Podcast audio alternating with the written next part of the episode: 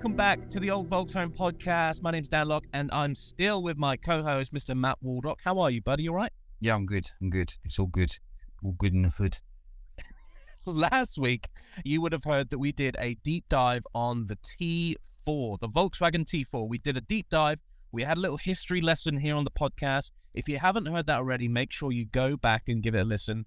I had fun doing that. Did you? Did you learn a little bit? I suppose you already know quite a lot about T4s. There's a few bits and pieces out there was different, wasn't it? Yeah. Mm. Do you think like because we're going to obviously carry on and do a few more of these uh, types of episodes where we do a deep dive slash history lesson on different Volkswagen models. Is this something that you are interested in? Do you like learning about the history of these vehicles? There's a few. Um, there's a, there's a there's a. I think it's based on a Polo. It's called a Derby, Ah, yes, yes, I've heard of this. and it's a rare thing. But it's quite interesting. That's quite like an interesting name, isn't it? Hmm, that has the potential to be uh, one of our next uh, models that we look into and do a little history lesson. What do you think? And the other thing as well, because they've always like like the Jetta. It's always been called the Jetta Mm. in like America and that. Over here, it's Bora, uh, Vent. But what about the Volkswagen Mark One Jetta? Was that always called the Jetta in the UK? Yeah. Yeah. Uh, they, yeah, and then they made a coupe, or two door, and that was like all Europe. I don't Hmm. know if they went to America at all, but yeah, the Mark One and the Mark Two, they done a two door. Yeah, they're quite rare. Interesting. Now, I think the more um, the more episodes we do of these deep dives, I don't suppose we're doing them in any particular order, you know, because that would be going way back. But I suppose throughout the series of doing these deep dive episodes, we are going to learn more and more and more about each model uh, in each thing that we dive into. And uh, I always say it, but it does make more pieces of the puzzle come together to show us the big picture, to give us a better understanding of what was happening behind closed doors of Volkswagen. Don't you know? Yes, very much so. Yeah. But um, no. Before we before we start, let's have a little catch up. What have you been up to? Busy, busy, working on cars and I've done. What did I do? What have I been doing this week? Very good question. I've been busy doing stuff and I can't remember what I've been doing. Been busy. Putting out fires again, no doubt. Not literally, but you know. Uh, what have I been doing? I've just been like just clearing up the work and getting jobs in and getting them done. Uh, done a cam belt yesterday on my friend's transporter for him, and he's going to paint my T4 little one. Uh, Okay. um, You did a 1.8 uh, 18T conversion on a Mark II Golf, didn't you? oh, put the engine in. You put an engine in, yeah. Yeah. No biggie. Just No. put an engine in's fine. Yeah, put an engine in yesterday, Wow. Just like that. and then I'm going to do the other bits and pieces through the week. Get that done out of the way. Got five jobs in this week. Yeah, just been tidying up, getting jobs done, getting things sorted. And you went to? Did you go to a car show today? Went to a uh, auto jumble. An auto jumble. That's one thing, right? That I was always, I've always wanted to go to is an auto jumble. I think now this is going to let people in. I think I'd prefer an auto jumble slash swap meet. Uh, I think that's what they uh, they Yeah. call them a lot in America, don't they? A swap meet. Yeah. I think I'd prefer that to a, just a car show. This, you know I mean? This was a car. show. yeah, it was. It wasn't very big. It was. Yeah, it's quite disappointing on the uh, on the uh, auto jumble side of things. Really, Yeah, and a lot of it was air cooled stuff as well. which you absolutely hate, don't you? Well, I don't hate, but not my cup of tea. Yeah, not, not your cup of tea, which we'll dive into another time. Um, yeah, it was good to get out. I went with mate Rich and and that, and yeah, it's good. Um, Got a few bits and bobs for the workshop. yeah, got some pi- got some. Uh, don't know what you would call them. They're like tin pictures. Yeah. Plaques and tin posters. yeah. Uh, Nice, nice. Anything else catch your eye? Uh, I've been talking to Sarah, who's Richard's wife, and she started doing t-shirt prints. Ooh, okay. What production or doing her own business? Nah, like yeah, her own business for like she's just started up, so she does like you give her. Oh, Actually, she's trying to do our logo on a t-shirt. Oh right. Yeah. Okay. Right. We are letting the listeners in behind the curtain. Oh, dun dun dun. Yeah, no, she's just started, and I thought it'd be good to help her out and let her have a go, see what she can do for us, isn't it? Oh, so she has got her own business where she does sort of merchandise for Yeah, other people. Yeah, she'd do vinyl printing, but it'd be vinyl on a t-shirt, uh, stickers, things like that. Yeah, that's one thing I'd love to do is get stickers. We've had a few people send us a couple of messages asking for stickers, and uh, I, you know, the demand is apparently there. So that's, I think, the the first thing we should have a little look at is getting some stickers so that people can, you know, put them on their on their vehicles, toolboxes, and all that stuff. But I think that'll be the first step, and then No. potentially t-shirts and stuff. Yeah, get some stickers to put in the windows windows of the cars. Be good, wouldn't it? Now, as uh, as you and I know, the Ultimate Dub Show is I don't know if it's finished now or is it still on. I don't know. No. Finished, way finished now. Everybody be, some people be home and Is it just a one day thing No, or is it a it's- weekend? With one and a half. Like everybody go in Saturday afternoon.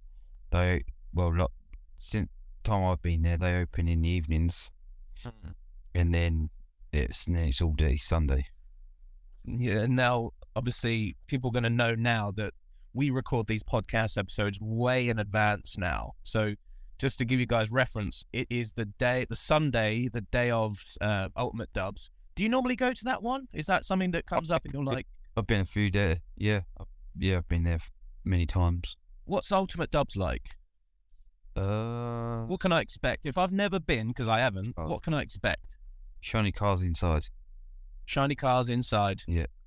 Is there like anything going on? Is there like a, any events, Yeah. shows? There was um, they had like last year. They had like a drifting in RC cars around track. Drifting, drifting RC cars. Yeah. Wow. Uh, they did a few things outside. Um, they got like shop, you know, people selling stuff, Yeah. and Yeah. then, then cars dotted in between them all. Now, of course, our friends over at Auto Finesse, or your friends more importantly, uh, obviously had their normal stand over there. And this year they introduced the the third caddy. What do you reckon about that? You've seen it, haven't you? Yeah, white one Yeah, I think the Hundred. it's it's uh, on it. Your mate's what's his I don't know what his name is, but he, go he goes by the name the Striper on Yeah. Instagram. He does the he's done the artwork or hand painted artwork on the side of the. Is it all of them he's done? Yep, all of them. Yeah, very cool. What do you reckon of the the graphics? Yeah, he's yeah. I like what he does. Pretty fun. Yeah, he's good at what he does. So uh, yeah, um, they sponsor Ultimate Dubs as well. Oh, really? I Mm. see. Okay. Okay. Interesting. See, I'm learning a lot more about car culture here in the UK as well, and it's uh, I'm sort of like learning what I'm about, and you know, I'm trying to get a taste for for what is out there. It's it's very difficult for me as someone who is, you know, I'm not. I suppose I am a car person, but at the same time, I just think I'm someone who I I like to keep myself to myself, and I know I just like go like from how do I put this? I like to go camping, right? I like to go on weekends away. I like keeping myself to myself. I I like having a few friends that have got the same vehicle, and that's it. Like other than that, like I'm not one of these that's going to every single show and Dan, Dan, what you got friends, have you? I haven't, mate. To be fair, I don't know if I have. It's it's something that we saw touched on on the uh, Simon episode that we did a couple of uh, episodes ago, where we did we. I know this is going to get serious, and I know we are normally known for being jokesters and Yeah. messing about, but like to to to get serious for a second, we did touch on you know, what it's like to sort of lose friendships and, and people coming in and out of your life for many different reasons. And perhaps that's something we can talk about later on, or perhaps not, just leave it as it is. But I think that's something that I've definitely seen, definitely, definitely seen in the last year of my existence is that people will just drop like flies. And Yeah. one day you'll be speaking to somebody and then not. Like uh, uh, uh, an example is, I feel like, and this is gonna, this is getting deep very quickly. I do apologize, um, but I, and we'll get back to you know our usual programming in just a minute. But something I've realized in the past, especially the past couple of months, to be fair, is that I've realized that all my life, pretty much in adulthood, I have been the one to organize things. I'm not talking about just events that we've got going on. I'm talking about if I wanted to see my friends back in the day, I realized that I was always the one to make the first text message, give someone a call, make reservations, plan something, plan a weekend away, plan a week out, plan a holiday, whatever. And that would be could be the smallest thing like hanging out with a mate or it could be like you know going on holiday with a bunch of friends. I was I've always felt like I'm the the one to organize things. Do you know what I mean? And and so much of that is true up until today. Like I'm the one that started organizing the caddy camping event, right? Yeah. I mean, I know a, a lot of the uh, the other guys are, are like admins on that Facebook group, but it's it was my idea, and there's so many other, and, and that's why at times it's a breath of fresh air when you come along and you say, "Oh, you know what? We should do a we should have a stand at a show, or we should do this, we should do that." It's like, wow, like all of my life. I've been the one to make the first moves and make the appointments, make the arrangements, take control you know and then as soon as this is the, what i'm getting at is basically last few months and i'm referencing you know old old friendships from like school college old workplaces. I've i've noticed that as soon as i stop sending the first message to say something like hi how are you like how's it going? Long time no see. As soon as i stop sending the first message i realize that i don't hear from them at all. At all. Like not even a whisper not even a happy like a happy birthday, not even a like a nothing. Do you know what I mean? And that is there's I know we've sort of brought the mood down and I do apologize, but I have also realized that I'm not the only one out there. Had a few messages from people that after listening to the Simon episode that we did uh, a couple of weeks ago, a few people I will not name because that's not fair and I don't want to, you know, give people's uh, privacy away, but a lot of people have got in touch and said, you know, this this resonated with me because I've been in a similar situation. And yeah, I'm not suggesting there is a there's a there's a correct path you should take now. I'm not suggesting that there's an answer, there's a reason. I'm just recognizing that um yeah, people come in and out of your life for many different reasons. Some come into your life to help, some people come in to stay, some people come in to see you fall and fail, and some people are there for the long haul, you know? And I don't know. I'm in a situation now where I'm I've, I'm witnessing it, and I have witnessed it. Both sides. I've seen people come in and go for different reasons, and some of them are more obvious than others. And I just think uh, if I, okay, here's the last thing I'll say on it is that if you feel like you are someone who isn't the first person to make, you know, send a message to someone, then why not reach out to people that you haven't spoken to for a long time and say, "Hey, mate, you all right? How's things? Like, I know we haven't spoken for a while, but I just want to catch up with you." Or even if it's your family, like even if it's like your mum, like or your sisters or your brothers or whatever the situation is, like just pick up the phone and just say, "How are you? It's been a while." Because there are some people like me that are probably more emotional thinkers that you know times get tough. Um, I don't know if you've experienced any of that, Matt, or if you want to say anything on what I've just said. I've uh, yeah, you experienced it quite a lot, really. Really? or you only get a message from someone when they want something. Yes, absolutely. Oh. It is such a shame. So, yeah, guys, if you are someone out there who uh, perhaps if you are feeling the same, you feel like you're the only one who, you know, sends the first message, you're not alone. Don't worry.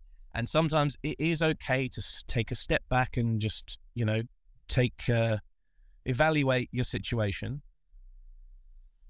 And also, sorry, there was just going to be, a, looks like there was going to be a car crash right now. As most of you know, I do record the podcast in my truck on the side of a road, and I just almost witnessed a car crash. But anyway, the other thing is, if you are someone who is potentially someone who just doesn't send their first message out, or if you just live life without bothering to talk to people, please do pick up the phone and reach out to old friends because you don't know how much it would mean to them.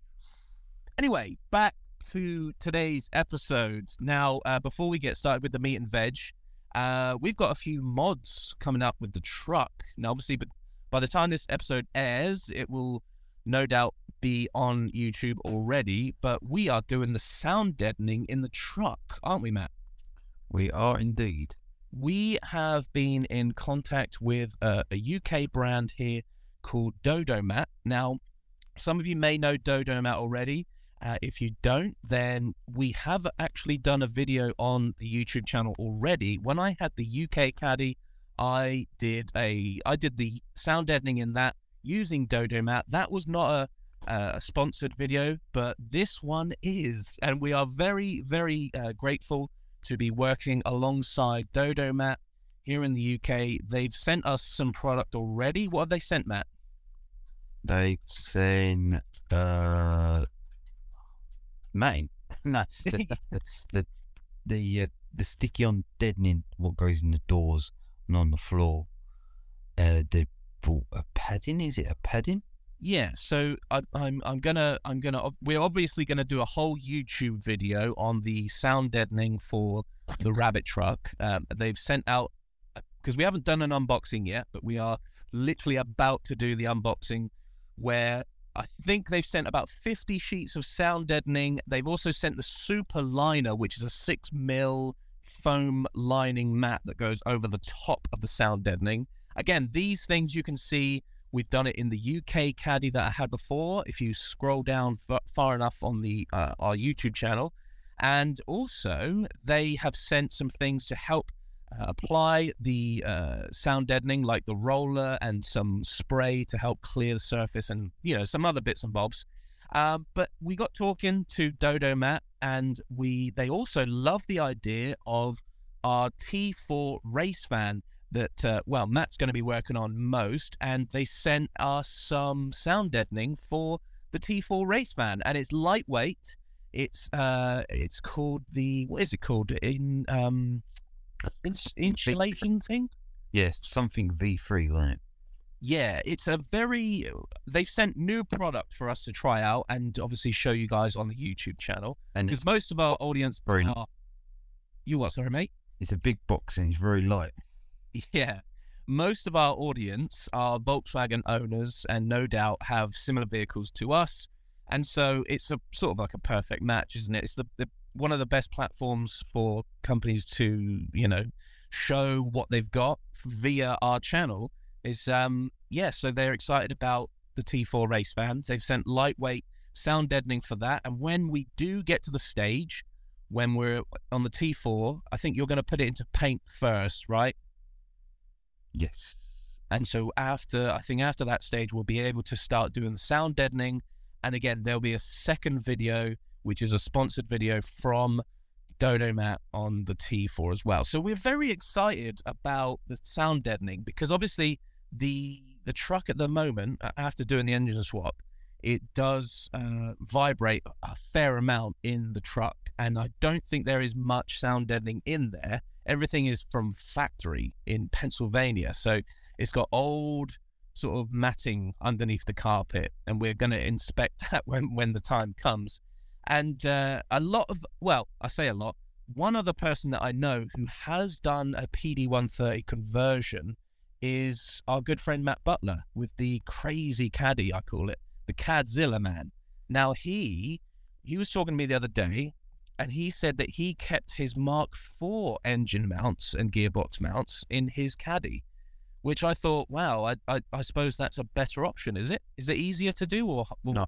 a lot Is it- harder. is it harder? When he done it, I don't think no one made any mounts then. So what all he done was cut the mounts out of the Mark IV and then welded them into Mm. the caddy.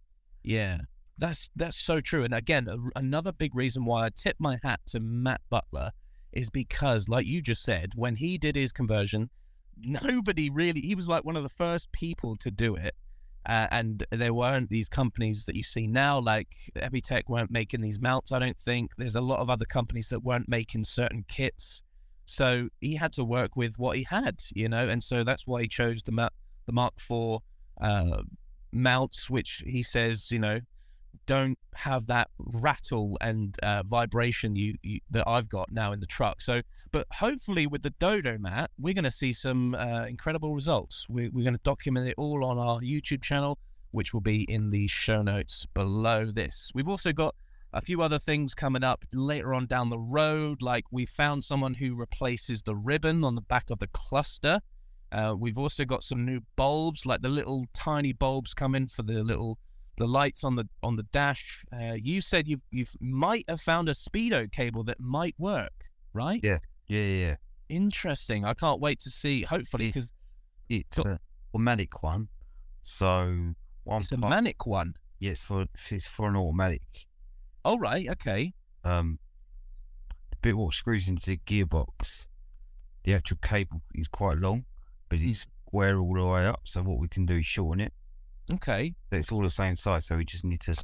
But when we, it's where they screw onto the clocks and the, yeah, screw onto the gearbox end. Yeah. But we just need to see if they fit on the clocks. If they fit on the clocks, we've got. Mhm. Now, obviously, everybody from America now is screaming like, "Oh, S and P do the the speedo cable."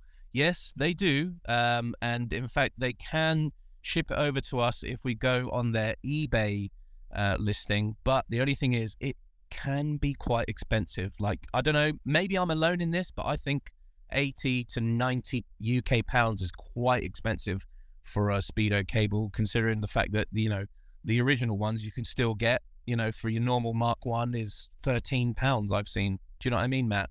Yeah, so let's try this. If it screws on the back of the clocks, we just got to shorten the gearbox. It's only it's easy enough to do. We just got to make sure we've got enough length to put in. But if we get a thirteen hundred one for a Mark One, or it'll be easy to get a Mark Two one. Mm. But the, then we can measure the end to what goes in the gearbox, right? So we can just cut it, and then it just push into a little square, and then, Hmm. and And of course, our last thing that we're going to do, uh, that we're going to announce that we're doing, of course, there's a whole list of things still to do, but one of the other things we're going to do at some point in the future is put the vent windows in the truck ready for the summertime, which uh, I've just had them in boxes for about a year now, so it would be nice to eventually see those uh, in full swing. Other than that, we're not going to tell you the other mods that we've got rest, uh, what what we've got coming up for the truck and the, the T4. We're just going to let things unfold like a beautiful flower in blossom. Now then, uh, for anyone new listening to the pod, Matt is a mechanic. I'm a filmmaker slash photographer. And so together we thought we'd do this little YouTube channel called The Old Volks Home. So make sure you go and subscribe to the YouTube channel if you haven't already. I don't know about you, Matt, but that's one of the things that I've realized lately is that we've got an sort of like an influx of new people coming in from either the YouTube channel or the podcast or our Instagram. But a lot of new listeners are here, a lot of new viewers are here, and perhaps don't know our backgrounds. So let's just give this a little pre- premise, premise or premise, I'm not sure, but let's just say to give people the idea so they're not lost. You are a mechanic. You've been been a mechanic for 85 years now. Uh, 85 years. Yeah, and and so you know what you're talking about with the mechanic side of things, engine stuff. You know it all. You've had various Mark II Golfs, you've had various T4s, you've had various Volkswagens throughout your life. I am a a huge fan of Volkswagen. Uh, I, I'm a filmmaker slash photographer. Like I said, I've got a pickup, the Mark One pickup. That's my baby, and uh, so I just thought together we'd make a great team. And I'm the one who's very new to everything, and much like some of our listeners, I like to ask little questions that I would consider stupid to Matt, but at least you know he'll be able to uh, he'll be able to let me know the answer, and of course, by doing so, you guys listening will know as well.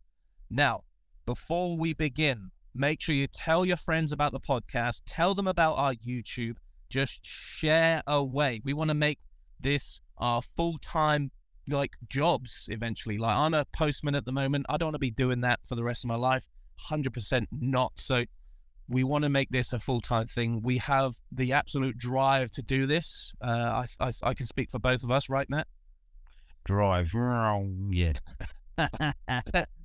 So yeah, um, and also before we start today's massive, massive episode on the Vo- the Volkswagen Mark II Golf, is we want you to let us know what model of Volkswagen you'd like us to cover next. When we do these deep dive episodes, we want you to have a say. We want you to either comment in the YouTube chat in the YouTube video, which these podcasts are on the YouTube channel, or just send us a message on Instagram or comment somewhere and be like, look, you guys should have a look at, for example, like Matt said, the Volkswagen. Um, what was it you said?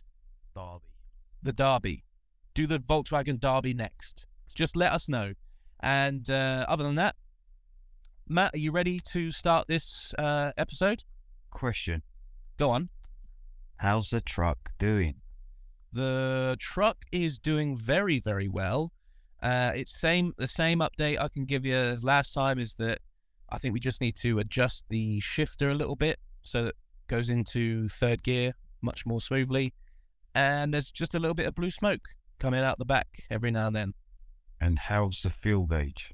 I still haven't been to a fuel station. Can you believe Ah. it? You're joking me. I'm serious. So, like, it's obviously like uh, what March the whatever today, March the twelfth, Yeah. and uh, we last put fuel. We put forty pounds worth of diesel in the truck when I went to see you, which was around the twenty sixth. The twenty sixth of February is when we last put diesel in. Isn't that mad? Wow. All I've been all I did was drive it 140 odd miles from your house to or from your place to here and I've just been driving to work back and forth which is about 10 15 minutes. Wow. it's doing very very well on fuel and again I cannot stress this enough. That was one of the biggest biggest reasons why I wanted to do the conversion in the first place was to save money on fuel and for the truck to be able to go further without having to stop and keep putting fuel in. So a massive green tick for me. The other thing is, and I I haven't been ragging it around, but if I do need to accelerate, it fucking accelerates. It absolutely goes. It has that boost. It pushes you back in the seat for that split second. You feel a little bit like Vin Diesel, but without the wheelie and burnout at the same time. And it's just amazing. So, yeah, big, big hats off and a big green tick from me. And I'm sure we'll get round to, you know, doing all the little tweaks when I come up to see you at the end of the month. Yeah, it's interesting though. Hmm. Like how well it's gone and he hasn't used any diesel. Do you do you think? I mean, you've done more conversions than than I can ever imagine. But do, have you ever seen any conversions that have gone terribly wrong, or are you surprised that there's nothing else that's happened? No, no, it's all good. But you always get the odd now and then. But it's the fuel what what uh what's got me. Yeah, it's mental. I will, I will give you. It's like it's towards the very end. uh, Well, it's it's it's less than a quarter of a tank now. Now, so Got to be in a month now though, isn't it? It's been no, no, no. It's not. It's been less than a month since I've seen you. But yeah, we are we're coming on to uh, you know putting some fuel in again. But anyway, Took the girl, go on. have you took the girlfriend down in it yet? No, she's not been in. She's not been in it yet. Anyway, I think we should stop rambling and we should crack on with today's episode, which is the Volkswagen Golf Mark II. Are you ready? Yes. All right. Again, we're going to do, uh, I want you to call out any bullshit. Okay. So this is research that I've done on the interwebs. And if you hear anything that I say, I want you, Matt, to call out and say that's bullshit. If you hear any anything that I read in that sounds like a load of bollocks, pipe up and correct it. Okay? Yep. All right, cool. Now, before we do that, we're going to cut to a little ad break. We'll see you in a minute. If you're enjoying the podcast, you'll enjoy our YouTube channel. You'll see us doing engine swaps, modifications, and you'll see videos of our mates showing off their Volkswagens too. While you're there, make sure you hit the subscribe button and hit the like button on every single video. If you don't, I will continue to cry myself to sleep, having nightmares about being a postman for the rest of my life. Don't forget to follow us on social media on our Instagram, Facebook, Twitter, and TikTok. That's where all the juicy stuff comes alive. Last but not least, we'd like to encourage you guys to share the podcast and YouTube channel with your mates, whether they're into Volkswagens or just the car culture in general. Obviously, the more people that watch our videos, the better we can invest in our videos, and eventually, me and Matt can go full time with the old Volkswagen and quit our day job. Yay! Back to today's episode. Alrighty, we are talking about the Volkswagen Golf Mark II in this week's episode. Now, I said already, Matt has owned multiple Volkswagen Mark IIs in your life, haven't you, Matt? I have indeed. Now, what's been your? You are the Volt. You're the 1.8T conversion king, right? It's been said many, many times. Is that your go-to conversion in a Mark II Golf? Um, for simple and easy going, yes. But I think the best conversion I've ever done was two litre TFSI out of a Mark Five Golf. What into a Mark II Golf? Yes. Interesting. Now, again, there's going to be some people that didn't know this already, but we've said it already on the pod. You have worked with Auto Finesse to do various projects, one of which is the BBS Mark II Golf, right? The BBS Yes. Golf. Now, uh, obviously, that you can see that on the Auto Finesse website. You can see it on their YouTube channel. And tell us a little bit about working on that Mark II goal from what you remember. When, what year did you did you work on that for them? 2015? Right. Okay. So not that long ago. Um, well, eight years. Jesus Christ, how time flies. And uh, how how was that? Was that quite a straightforward thing? Because didn't you say you've touched every nut and bolt on that one, or was that the grey caddy? That's a great caddy. That's all of them, really. I've done all of all the builds I've done for them. It's like I've done the race car Mark II as well after I've done the BBS car. Right. Okay. So there's two Mark II Golfs, is there? Yeah, they've got rid of the BBS car now, but they've got the race car still. All right. Interesting. Interesting. All right. And what what did you is was that just a straightforward thing for you? What can what can you tell us about the Yeah, I just, I, just, I went there in the evenings and just done built them after because I was working full time in a garage. yeah I just finished work and went straight up to James's unit and built built the cars. Interesting. All right. And I'm sure we'd love to do a little uh, YouTube video um, where we go to Auto Finesse in the future and do a little, uh, a couple of videos on some of the vehicles that you've worked on with them. And so if people want to see that, let us know. But other than that, we're going to get straight into it then. So Yeah. the history, sorry, I said, "Yep, let's go." the history of the Volkswagen Mark II Golf. It's a hatchback, the second generation of the Volkswagen Golf, and the successor to the Volkswagen Golf Mark I. It was Volkswagen's highest volume seller from 1983 and ended in production in late 1992 to be replaced by the Volkswagen Golf Mark III. So far, so good, Matt? Smell any bullshit any anywhere? No, because I think they did. They are definitely finished because I've seen a couple of K reg Mark Twos. So yeah, that would have been finished in 90, 92, Yeah, All right. The Mark II was larger than the Mark I. Its wheelbase grew slightly. It uh, was three inches, I think it grew the wheel the wheelbase, as did the exterior dimensions, which was seven point one inches. Uh, width was twenty. It grew t- two inches in width, and five mil in height. So not a big difference in height there. Uh, weight was up, according by about 120 kilograms. So it's 120 kilograms heavier than the Mark One. Is that right? Yeah, must be. Wow. Uh, exterior design developed in house by Volkswagen designer, uh, sorry, Volkswagen design director Schaefer. Uh, hopefully, I'm pronouncing that right. Or Schaefer, Schaefer. Uh, they kept the general lines of its. Oh man, this word you probably be able to pronounce this. Uh, Geo Giugario, the guy that. Okay, let's do a little ba- background. So, Giorgi- Giorgetto Giugario, Giugar, Giugar. Do you know how to pronounce this word? No. okay, so there's an Italian automotive designer. I'm going to butcher his name, but it's something like Giorgetto Giugiaro. Giaro. Um, he has worked on supercars and popular everyday vehicles. And uh, yes, basically, he designed the Mark One Golf as well as the that car from Back to the Future. What was that? Lorian, isn't it? Yeah, the DeLorean. Yeah. So he that's that guy. Um, so the exterior design, like I was saying, the exterior design was developed in house by Volkswagen designer director Schaefer.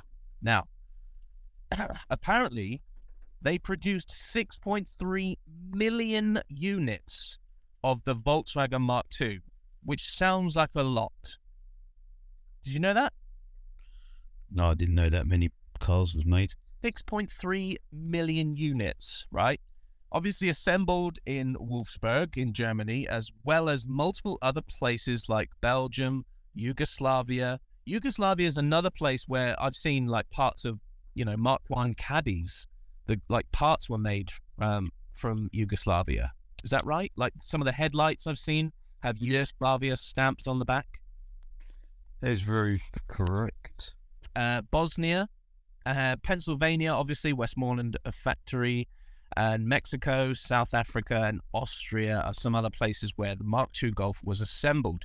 Uh, it's uh, obviously would have came in a three-door hatchback and a five-door hatchback. What's your favorite so far? The three-door? Yeah. Well, it's two door, isn't it? Yeah.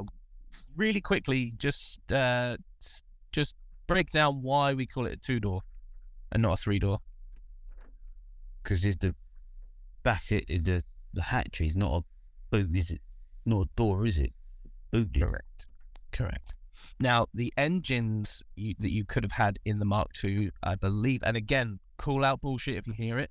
Uh, a one liter, a 1.3 liter, a 1.6 liter diesel, 1.6 liter turbo diesel, a 1.8 liter, and a two liter engine you could have had. I don't think it's a one litre. I think it's a one point one. Okay, just reading what's here on the page. Oh, I'm, like, So- I'm go on. I'm sure it's one point one and one point three, same engine. Well, it's not the same engine, different cylinders.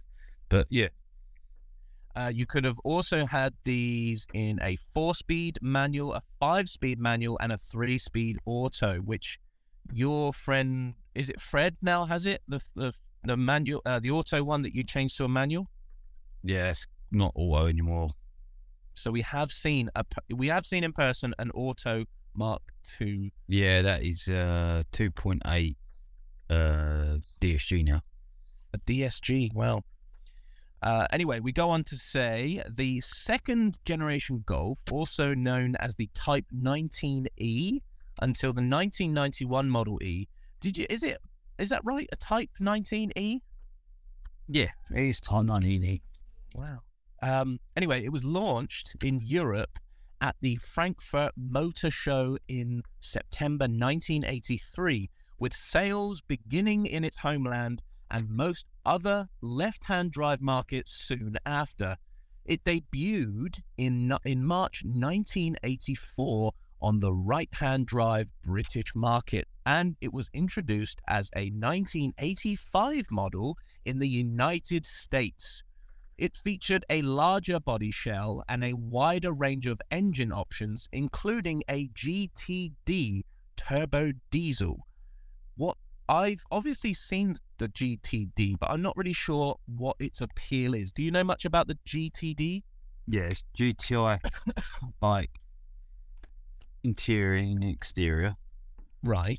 but and then it's got uh, a diesel turbo engine in it with intercooler what sits on top of the gearbox. Right. Okay. Uh, it then goes on to say there was a 16 valve version of the straight 4 GTI, uh, the supercharged 8 valve G60 with front and four wheel drive options, and a racing homo low gated variant of this, the Rally Golf.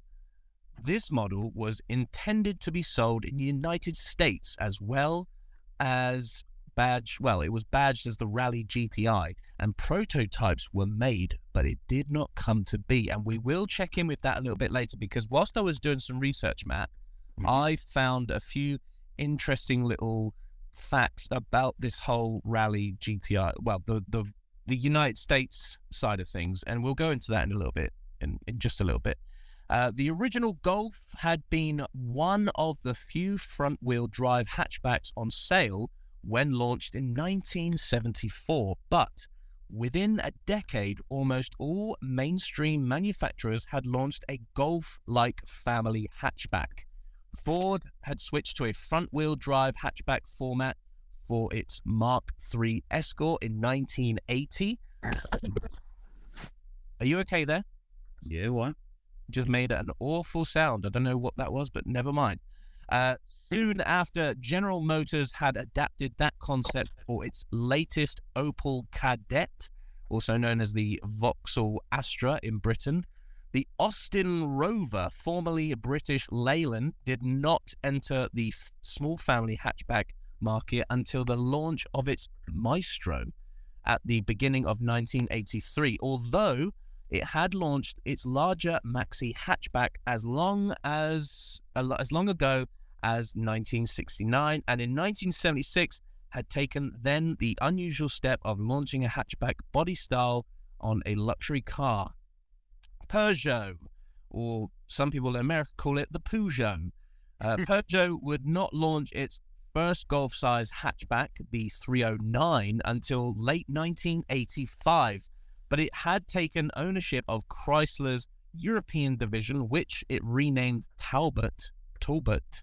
I don't know which Talbot. Talbot. Talbot, yeah. I didn't. Is Talbot part of um, Chrysler then? Don't know. I know. I see a lot of. Peugeot. I do, do see a lot of Tal- Talbot um, camper vans here on the island. yeah, but they used to be part of Peugeot. Really, Mm. That's interesting. Uh, anyway, however, the likes of Fiat, Renault, and Volvo had all entered the small family hatchback market by the end of the 1970s. The hatchback body style had also become popular on cars produced outside Europe, particularly on Japanese models.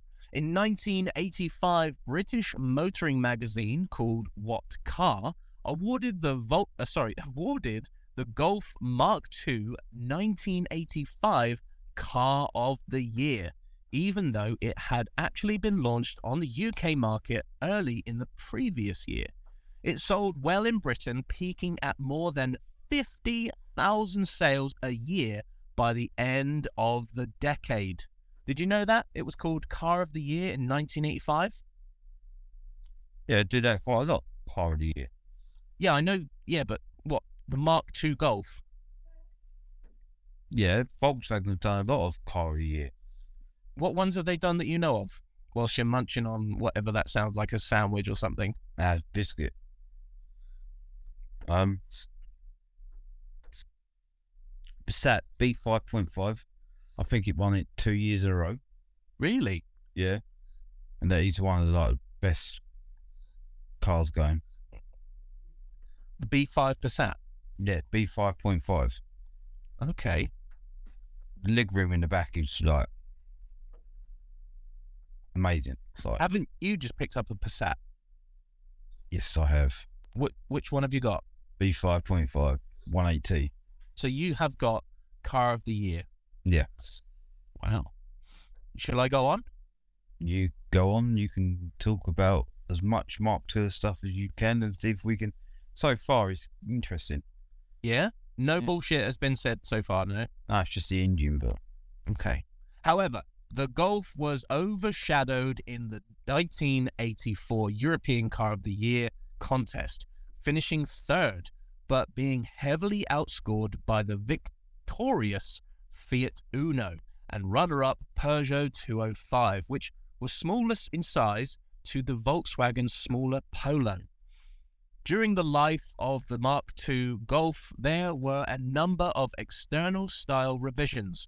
Notable changes to the looks of the Golf Mark II include the removal of the quarter light windows in the front doors and the introduction of larger grille slats with the August 1987 facelift.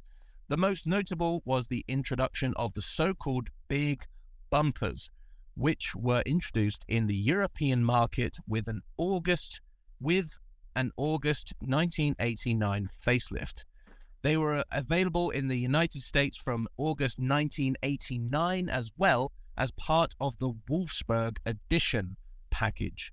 They were not standardized until January 1990. Excuse me. This is something I hear quite a lot, Matt, is the term big bumpers. Now, what Yeah, they referring to? classes that as a ninety spec. 90 spec Yeah, bumpers. What did they come as originally? Were they a lot smaller? yeah, they've got a small bumper, big bumper. Big bumpers basically go from the like the top of the like the arch all the way down, and they're painted, color coded. Right. So they've got grad top, and then they, uh, then they, uh, halfway down they change color. I see. Okay. Moving on. This Golf was marketed for the first time with that name in the United States and Canada. The rabbit name used on the Mark I was meant to give a car a cuddly image, but with the 1980s redesign of the car, Carl Hahn, the former Volkswagen of America president, who was now chairman of the whole company, dictated that Volkswagen Volkswagen model names would be standardized globally. Now, first of all, I thought that we established in the previous episodes that the the the model name Rabbit was to give this image of a nimble moving vehicle, right? We talked about that before. Yep. And now this this this article is saying that it was to give the car a cuddly image, which sounds very strange. And thing is because uh, there was that time, uh, that era, uh, golf was quite a big thing, and they didn't want, Like a big sport. yeah, and they didn't want them two to get mixed up, and golf just to be for golfers, basically. Yeah. So basically, Carl Hahn, who was the former Volkswagen American president, he wanted the Mark II Golf to be called a Golf in America, right? Yeah. Uh, Is that what I'm getting at? Yeah, it sounds like it. Okay, so it goes on to say that James Fuller, he's head of the Volkswagen brand in North America, concurred in using the Golf name to stress the car's Teutonic character. The GTI body kit became available on a non injection Golf and was sold as the driver, inverted commas, trim level in Europe. While the GTI remained a trim level in the Golf lineup in Europe, in some markets, it was and continues to be marketed as a separate model line. Wow. Okay. So, next up, I wanted to talk about a few different, um, I guess, model names or badges that you would find on the Mark II Golf. So, Volkswagen also produced their model in Yugoslavia in a factory at Vogoska. Vogoska? I'm not very good at pronunciations in, in other uh, foreign languages, but uh, we're going to go with Vogoska. near Sar- Sar- Sarajevo. Sarajevo. That's what I think that sounds like. Um, called, oh my God, these names. Tvornica, Tvor, Tvor, Tvornica, Tvornica. Okay, so let's do that all again. Volkswagen also produced their model in Yugoslavia in a factory at Vogoska near Sarajevo called Tvornica Automobilia Sar- Sarajevo. Uh, TAS. The Mark II was produced from June the 5th, 1985, with a yearly production of 25,000 units until the outbreak of war in 1992. This model was produced only for the six Yugoslavia, Yugoslav republics with a rear badge J and JX, which stands for less equipped than a C and CL. Now, the C and CL and TAS badge on the front grille and Sarajevo City logo is instead of the side blinkers. Such models were usually very poorly equipped, with the passenger side rear view mirrors being optional equipment which had to be paid for. Now, this is something that I may have seen on the early rabbits, perhaps the swallowtail. I don't know about that. Don't quote me on that, but I have seen uh, brochures or, or uh, perhaps, yeah, brochures that you would see in like a um, car dealership where the earlier model Volkswagens, you you would see them being sold without a wing mirror. You'd only have the driver's wing mirror. Have you seen this? Yeah, it's quite a, a big thing in the early days, Yeah, even for UK cars. yeah, yeah. Definitely seen it in the past. Um, now we go on to say the Mark II Golf was available as a three door and five door hatchback. The two door and the four door sedan variants of the Golf Mark II were marketed under the Volkswagen Jetta name. No cabriolet version was developed from the Mark II, but instead, the Mark II based convertible continued to be produced with minor changes. Trim levels included base, C, CL, and GL, and initially a range topping Carat model until 1986. Later, a GT version was also on offer. In North America, there was only a base model until 1986. In 1987, a GL and GT model. In 1988 to 89, there were all three. And in 1990, until the end of its run, there was again only a GL. The GTI model existed from 1985 to 1987 and again from 1990 to 92. And the GTI 16 valve existed from 1987 to 92.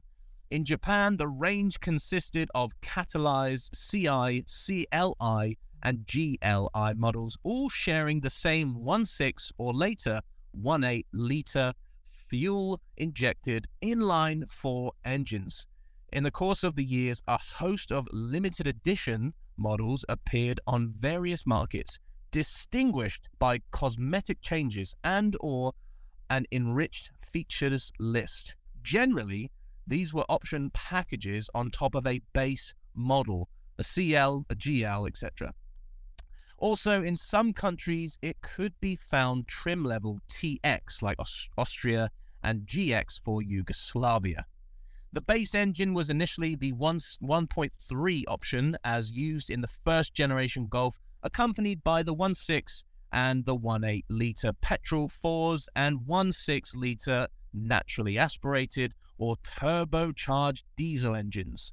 In January 1984, a new base engine was introduced, a 1.05 litre inline 4, mainly available in Italy and Greece. In North America, all Golf Mark IIs had 1.8 litre petrol or 1.6 diesel engines.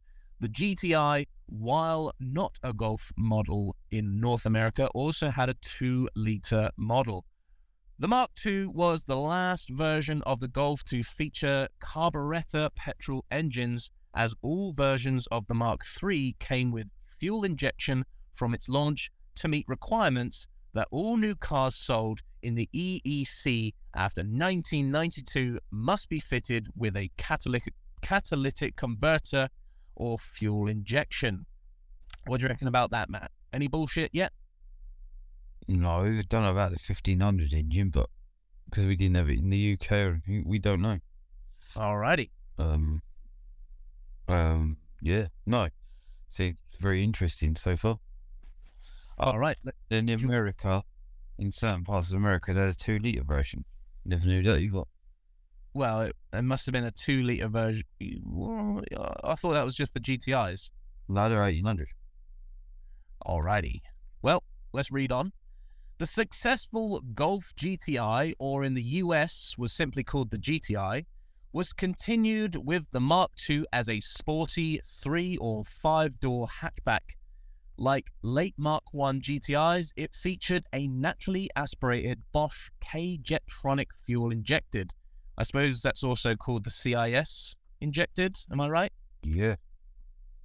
Uh, da da da da da. So, okay, there's a lot of numbers here, so I'm not going to read every little bit of number, but let me just go through. So, the the K Jet fuel injected would make uh, 110 horsepower. In 1986, uh, Golf GTI 16 valve was introduced. The 1.8 liter engine output was 137 horsepower. And let's see That- what else we 138. say again, mate. 138. What the Golf uh, GTI 16 valve. Yeah, KR. So where are they getting that extra horsepower from? No. These did 137. It's meant to be 138. That's what I've been told. Well, I've been read as well. Hmm, interesting. Only one. Uh, in US and Canadian GTIs were later equipped with a 2 litre uh, 16 valve engine available in the Passat and Corrado outside North America. yeah. In 19 sorry, Yep, that's right. in 1990, like the Golf, the GTI was given a facelift and the big bumper became standard on all GTIs. This was maintained throughout, sorry, this was maintained through the rest of the Mark II model era. In 1990, the GTI G60 was also introduced featuring the 8 valve 1.8 with a G60 supercharger. This version is not to be confused with the very rare G60 Limited. For the South African market, Volkswagen SA, I'm guessing SA means South Africa, Volkswagen South Africa added a 2 litre 8 valve engine in January 1992, the same engine which would go on to be used in the Mark III model launched later that year. Now then, we move now onto the Golf Synchro. Do you know much about these? Yeah, the full drive. Alrighty. In February 1986, Volkswagen presented the first Golf with four wheel drive. This Golf Synchro was available as a five door with the 1.8 engine only, which made 89 horsepower, uh, later to make 98 horsepower. The four wheel drive system had been developed in collaboration with Steyr Dalma, I can't pronounce that.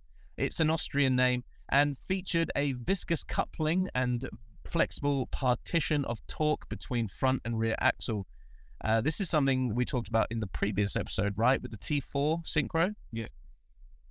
Due to its high price in 1986, a Synchro cost about 30% more than an equivalent front wheel drive model. The model renamed, mm. sorry, the model remained rare from 1986 to 89. For instance, just 26,000 Synchros were built. Fewer than a thousand were sold on the UK market. So if anybody out there listening to this has a Mark II Golf Synchro, let us know. Be interested, be keen to see what that looks like.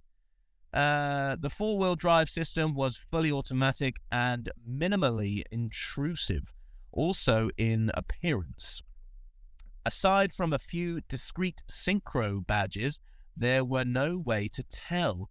There was no additional gauges or buttons in the interior either. The gearing was lowered somewhat to mask the performance losses due to the additional 160 kilograms. The rear seats, the rear seat was moved forward by one inch, and the cargo floor was raised, making the luggage compartment 25% smaller than in the regular Golf. Now then, we now move on to the, the Rally Golf. Remember the last episode where I said, why do they spell rally with an E on the end? Yeah. So this is uh, in 1989, the Rally Golf appeared as a rally, uh, a rally homologation special. I don't know what that means. Homologation. What does that mean? Yeah, they have to make when they used to build rally cars, they had to build so many uh, cars to sell to the public before they could actually use it for rallying. Oh, all right. Right, okay. So, uh, distinguishable, distinguishable, fucking hell, distinguishable by its box flared wheel arches, similar to the Audi Quattro, BMW E3, M3, and Lancia Delta Integrale. Is that how you Integral, pronounce? Integral, no, integrally. Integrale. Yes, it. Okay, distinguishably distinguishable by its box flared wheel arches and rectangular projector headlamps. This model featured synchro four-wheel drive, a cable-shifted transmission, and a G supercharged supercharger 1763 cc, which was marginally less than the typical 1781 cc to meet the engine displacement rules. Uh, version of the injected 8 valve G60 1.8 litre engine. Oh, need a breather. Hang on. 5,000 cars were built in Volkswagen's Brussels, Belgium plant, priced at about 50,000 DM uh, each, or roughly twice as much as a base Golf GTI. The Rally Golf has 160 PS, in equivalent it's 158 horsepower. Is that right?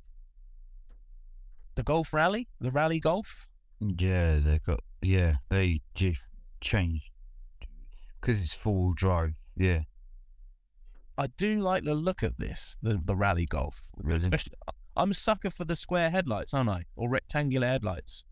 yeah. The front end's good, but don't know about the arches though. Personally, Well, we'll look into that when uh, at a later date. Yeah. Okay. None were officially sold in the US. Two were sent over officially. This is this is something I found quite interesting. You ready for this? Listen to this. None were officially sold in the US. Two were sent over officially for testing, which uh, with five sent over for evaluation. Volkswagen of America Vice President James Fuller was a supporter of its addition to the US slash Canadian lineup, but this is interesting. Fuller died in December 1988 while flying home from Germany aboard the Pan Am or Pan Am flight, Flight 103, when a bomb planted by Libyan terrorists exploded over Lockerbie, Scotland.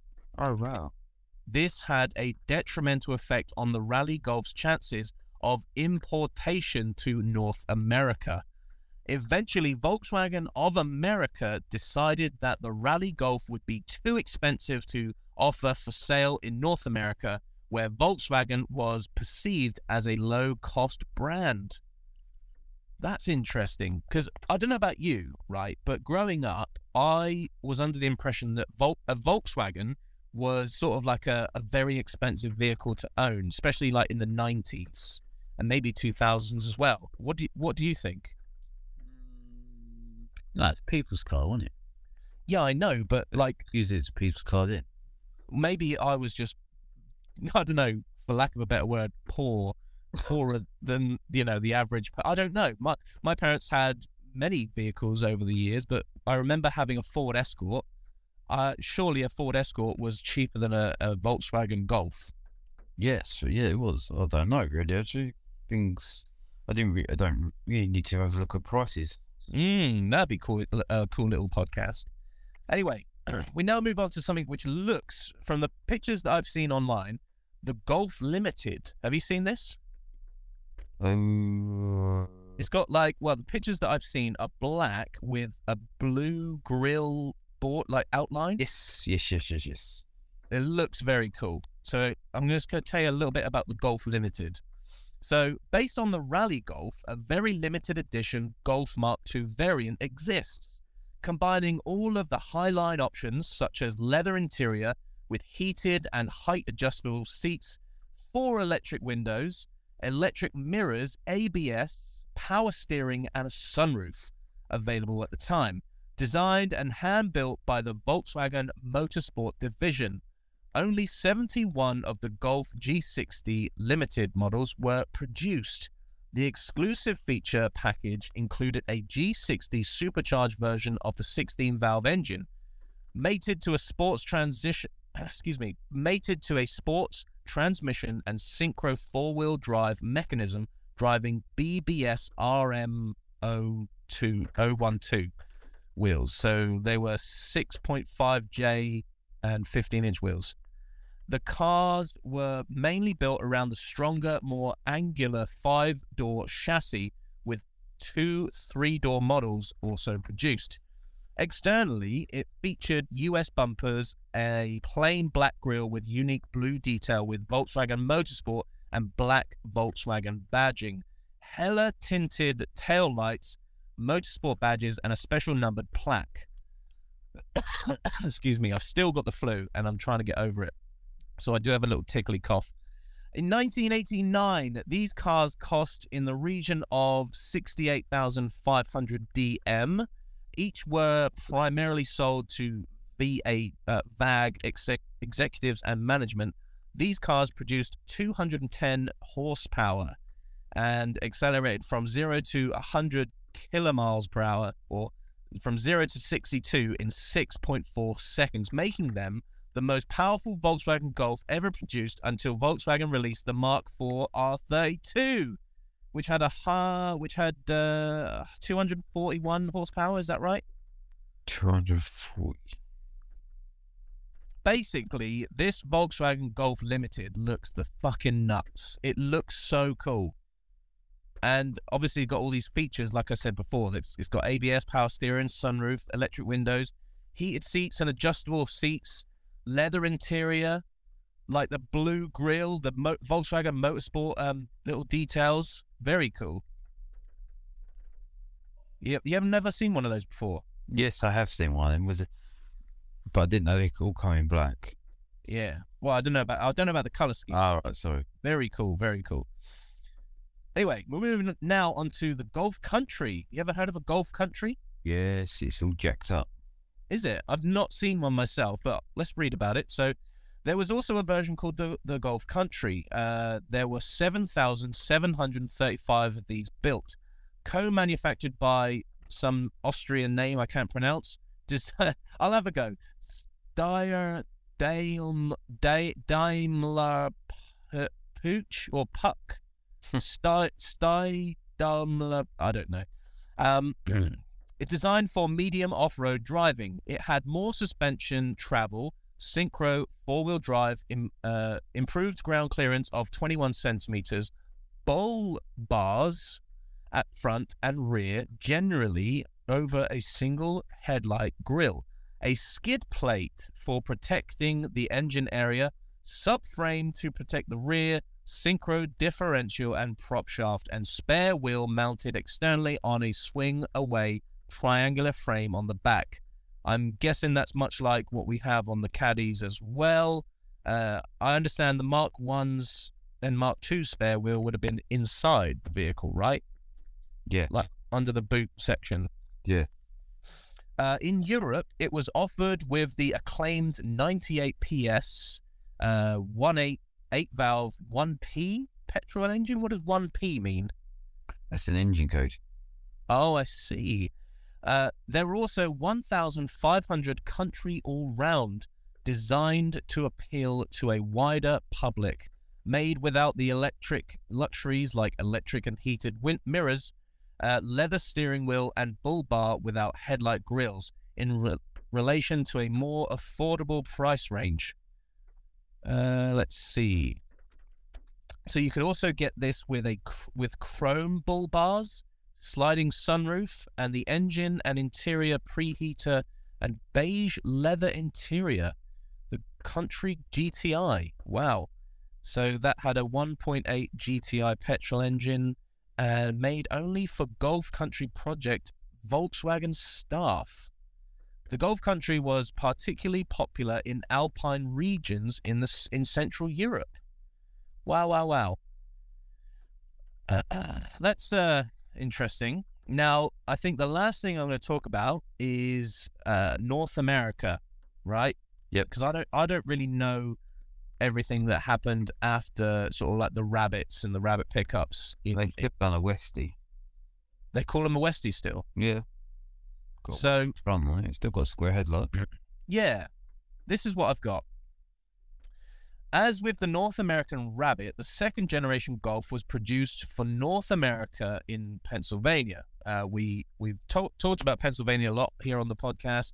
Uh, their factory, their assembly plant was called uh, Westmoreland, and uh, when sales in North America failed to live up to expectations, and with increasing productions uh, productions costs, the Westmoreland assembly plant was closed in July 1988.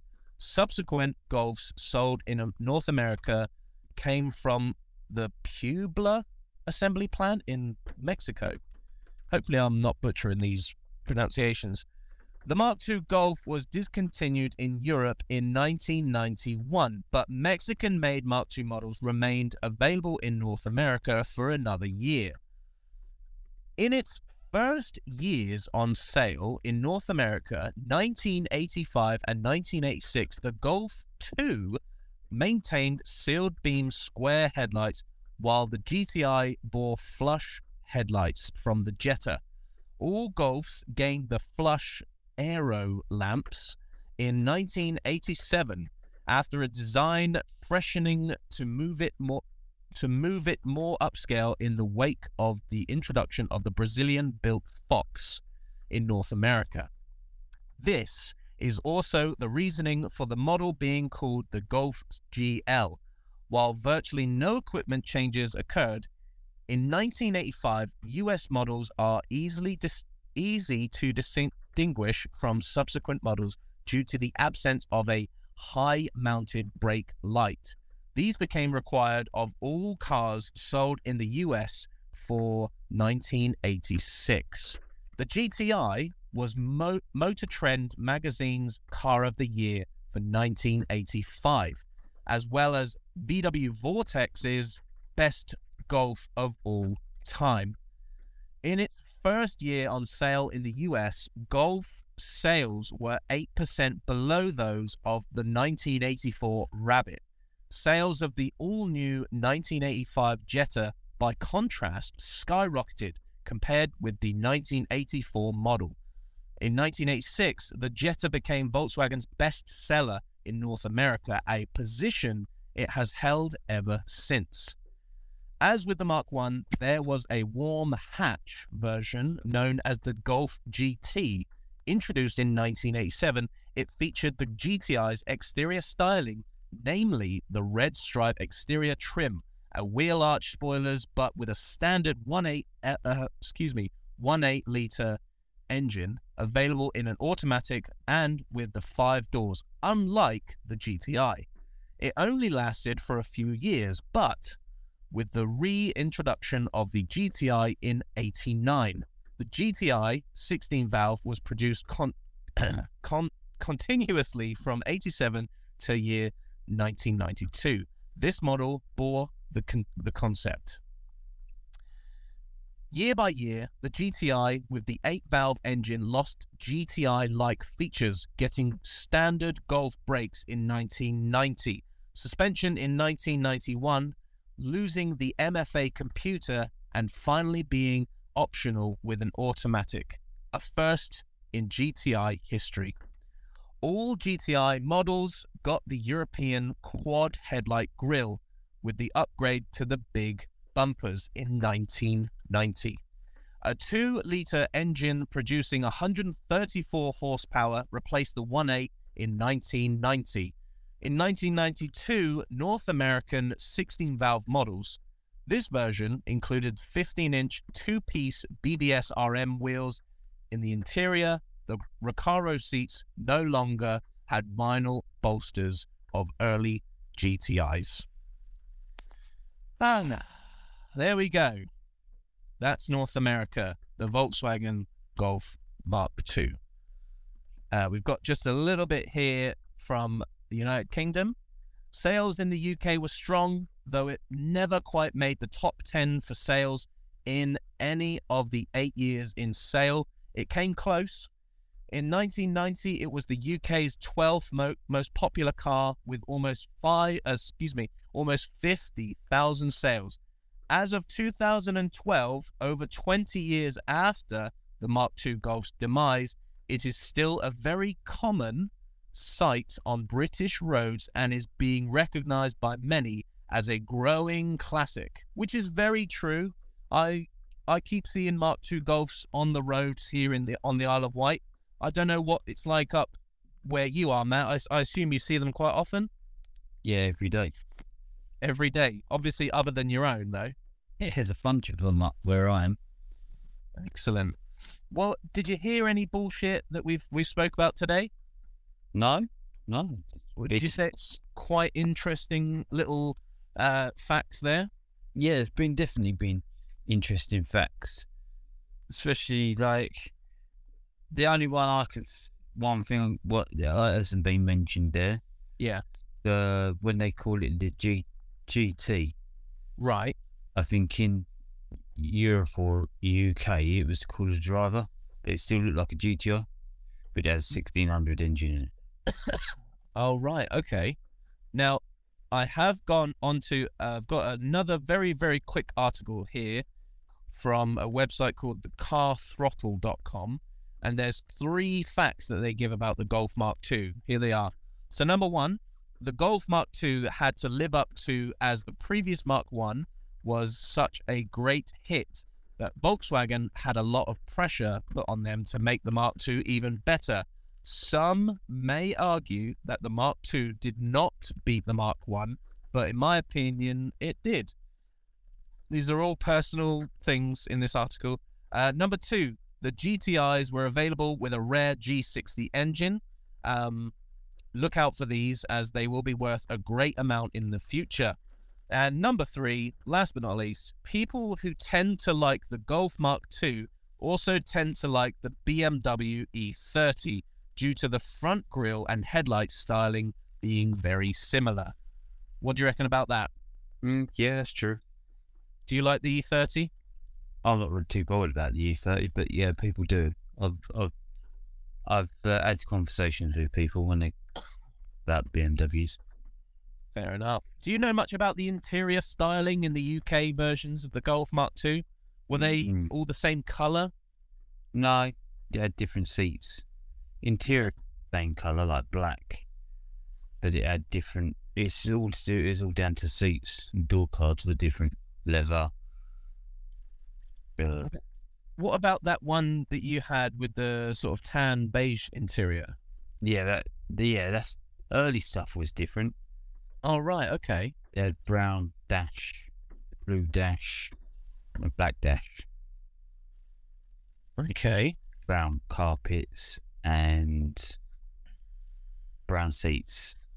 And if it was vice versa, with blue carpet with blue seat. Well, that's my out of the ones that you've showed me so far, like that that blue one that I think you said Fred now has. Yeah. It's most appealing to me.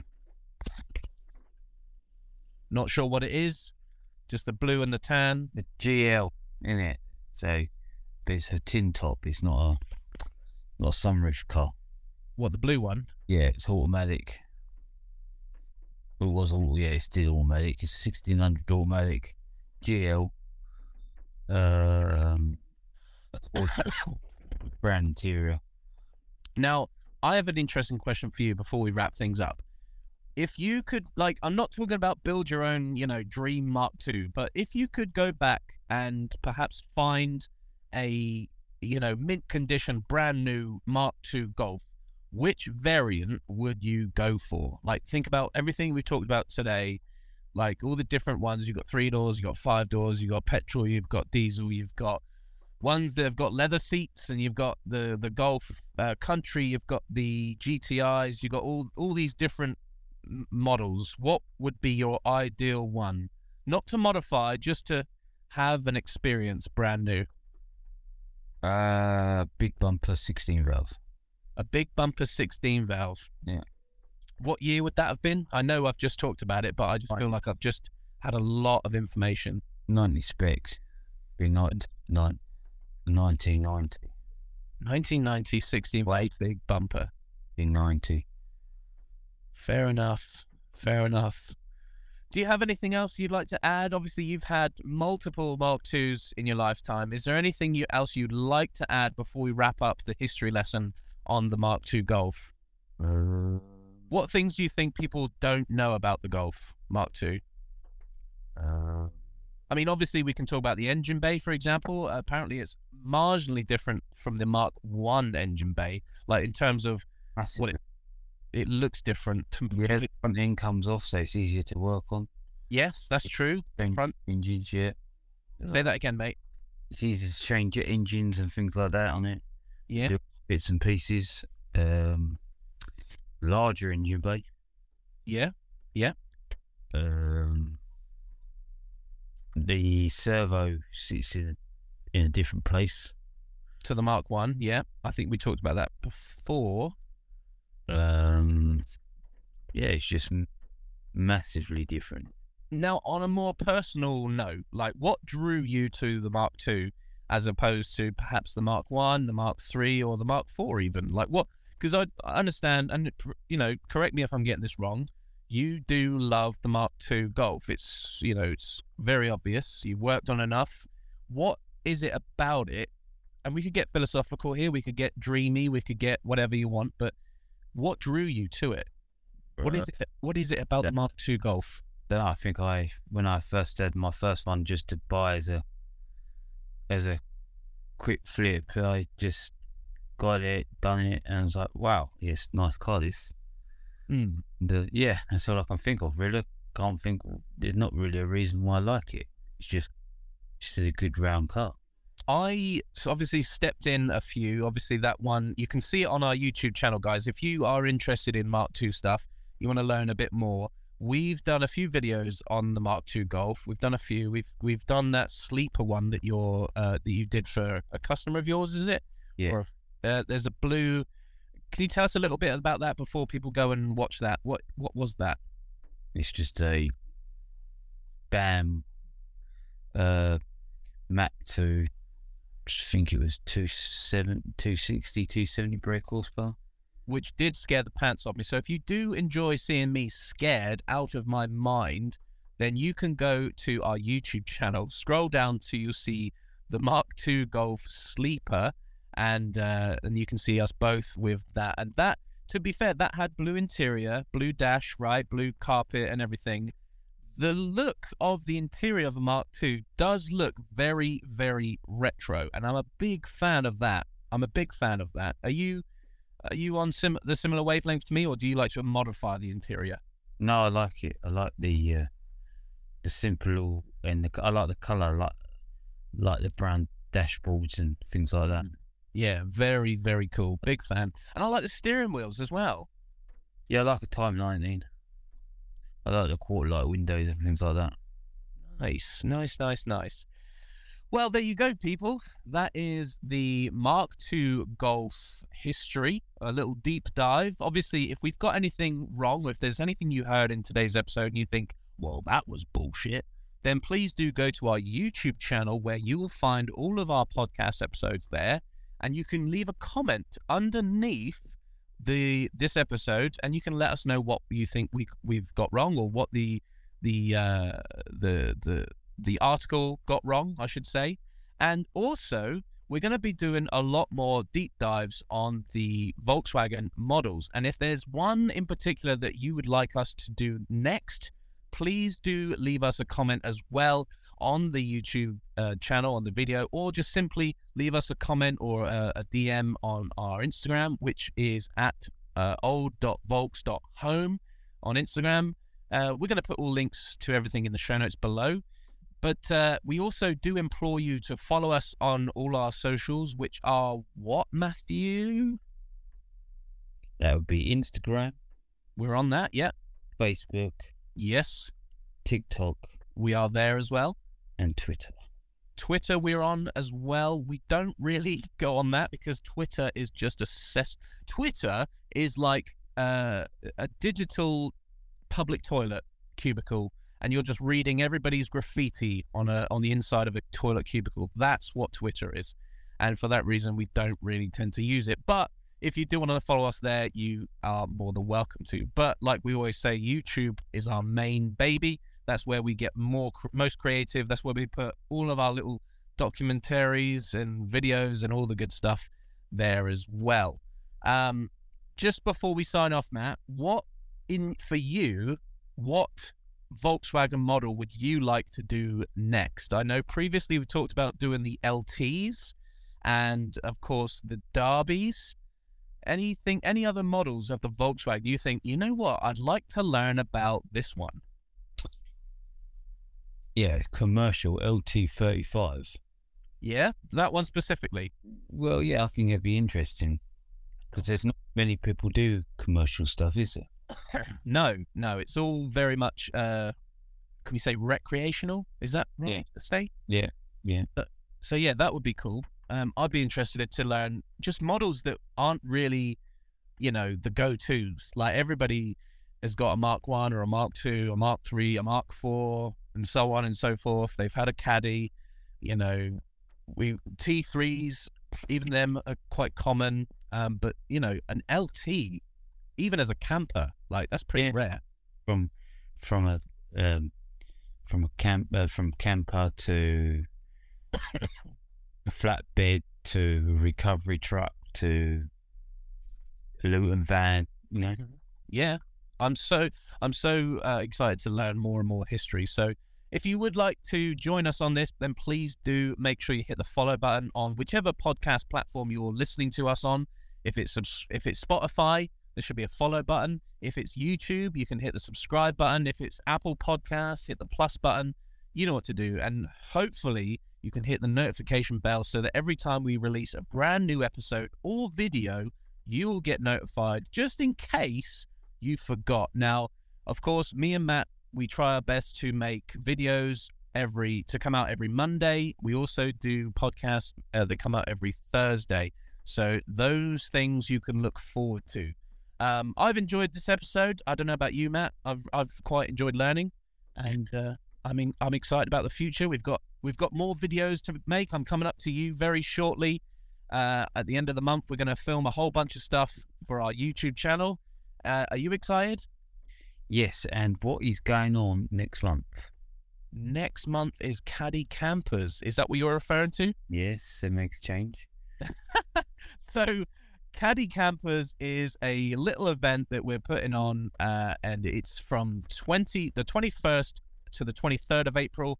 If you don't want to come camping, you can of course come for just the one day, which is the Saturday. The plan is to go out. For, well, other than the camping side of things, we're on the Saturday. The main thing is we're getting up after breakfast, heading out for a big old convoy drive with everybody else with their old Volkswagens and then probably go somewhere for nice views, some photo opportunities, just to meet up and talk shit, and perhaps maybe in the afternoon get some food and then wander back down to the campsite for uh, uh, for the evening. So if you did want to come along for that, we encourage you to go to the Facebook group. It's called Caddy Campers.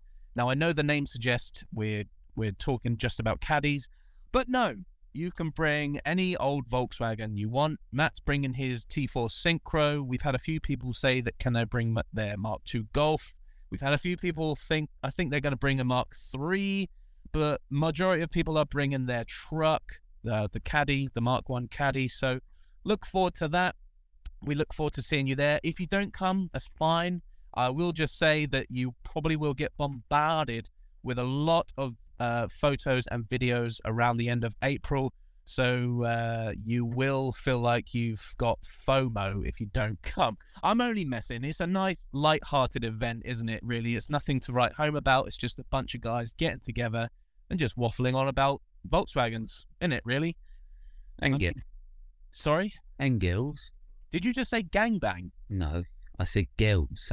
Girls. Yes, you can bring your your, your partners with you. Uh, we honestly do not have any grudges or grind. Uh, you know, we're not. We don't have a problem with anybody bringing their families and, and pets if you want. It's all good, baby. It's all good. So, caddy campers. We'll even put a link in the show notes below if you want to come and well. Don't join the group if you're not going to come, but there'll be a link in the show notes below. Join the group, and you'll have more information there. So, yeah, that's about it. I've been Dan Locke. That's Matt Waldock. And uh, And, that's and, it. and we've got some merch coming soon. You reckon? I reckon so. What would you, in an ideal world? Now, I've got my idea about this, but in an ideal world, if the demand is there, what merchandise would you like to bring out? You want some t-shirts? Yeah. Is hats, um, banners. Banners? Yeah, you can have a What banner. do you mean banners? You know, a banner. What, for people to, to buy a banner? Yeah, to put in their garage. Oh, I see. That type of banner. Right. Okay. Oh, so what do you think is? I was thinking like, you know, those like big, massive tent poles you can get for camping. Yeah, you can get if you want. yeah. Now you're getting that overboard. Um, Great. we have, sorry? A bandana and stick it around your head. Yeah, I like the idea of that. Well, we're not going to go overboard. We're not going to start bringing out like ear protectors and stuff like that or Earrings, that'd be good, wouldn't it? earrings. Key, key ring. Oh, yes. Don't give too much away, but we do have some key rings in the works at the moment, as well as stickers and all the rest. We're just trialing things out, guys, okay? We want everything to be perfect before bringing it out. So uh, look forward to that. And as always, make sure you hit the like button if you're watching this on YouTube, subscribe to the things, and follow us on the uh, Instagrams. And we will see you next Thursday with a brand new episode. Say goodbye, Matt. Bye, Matt.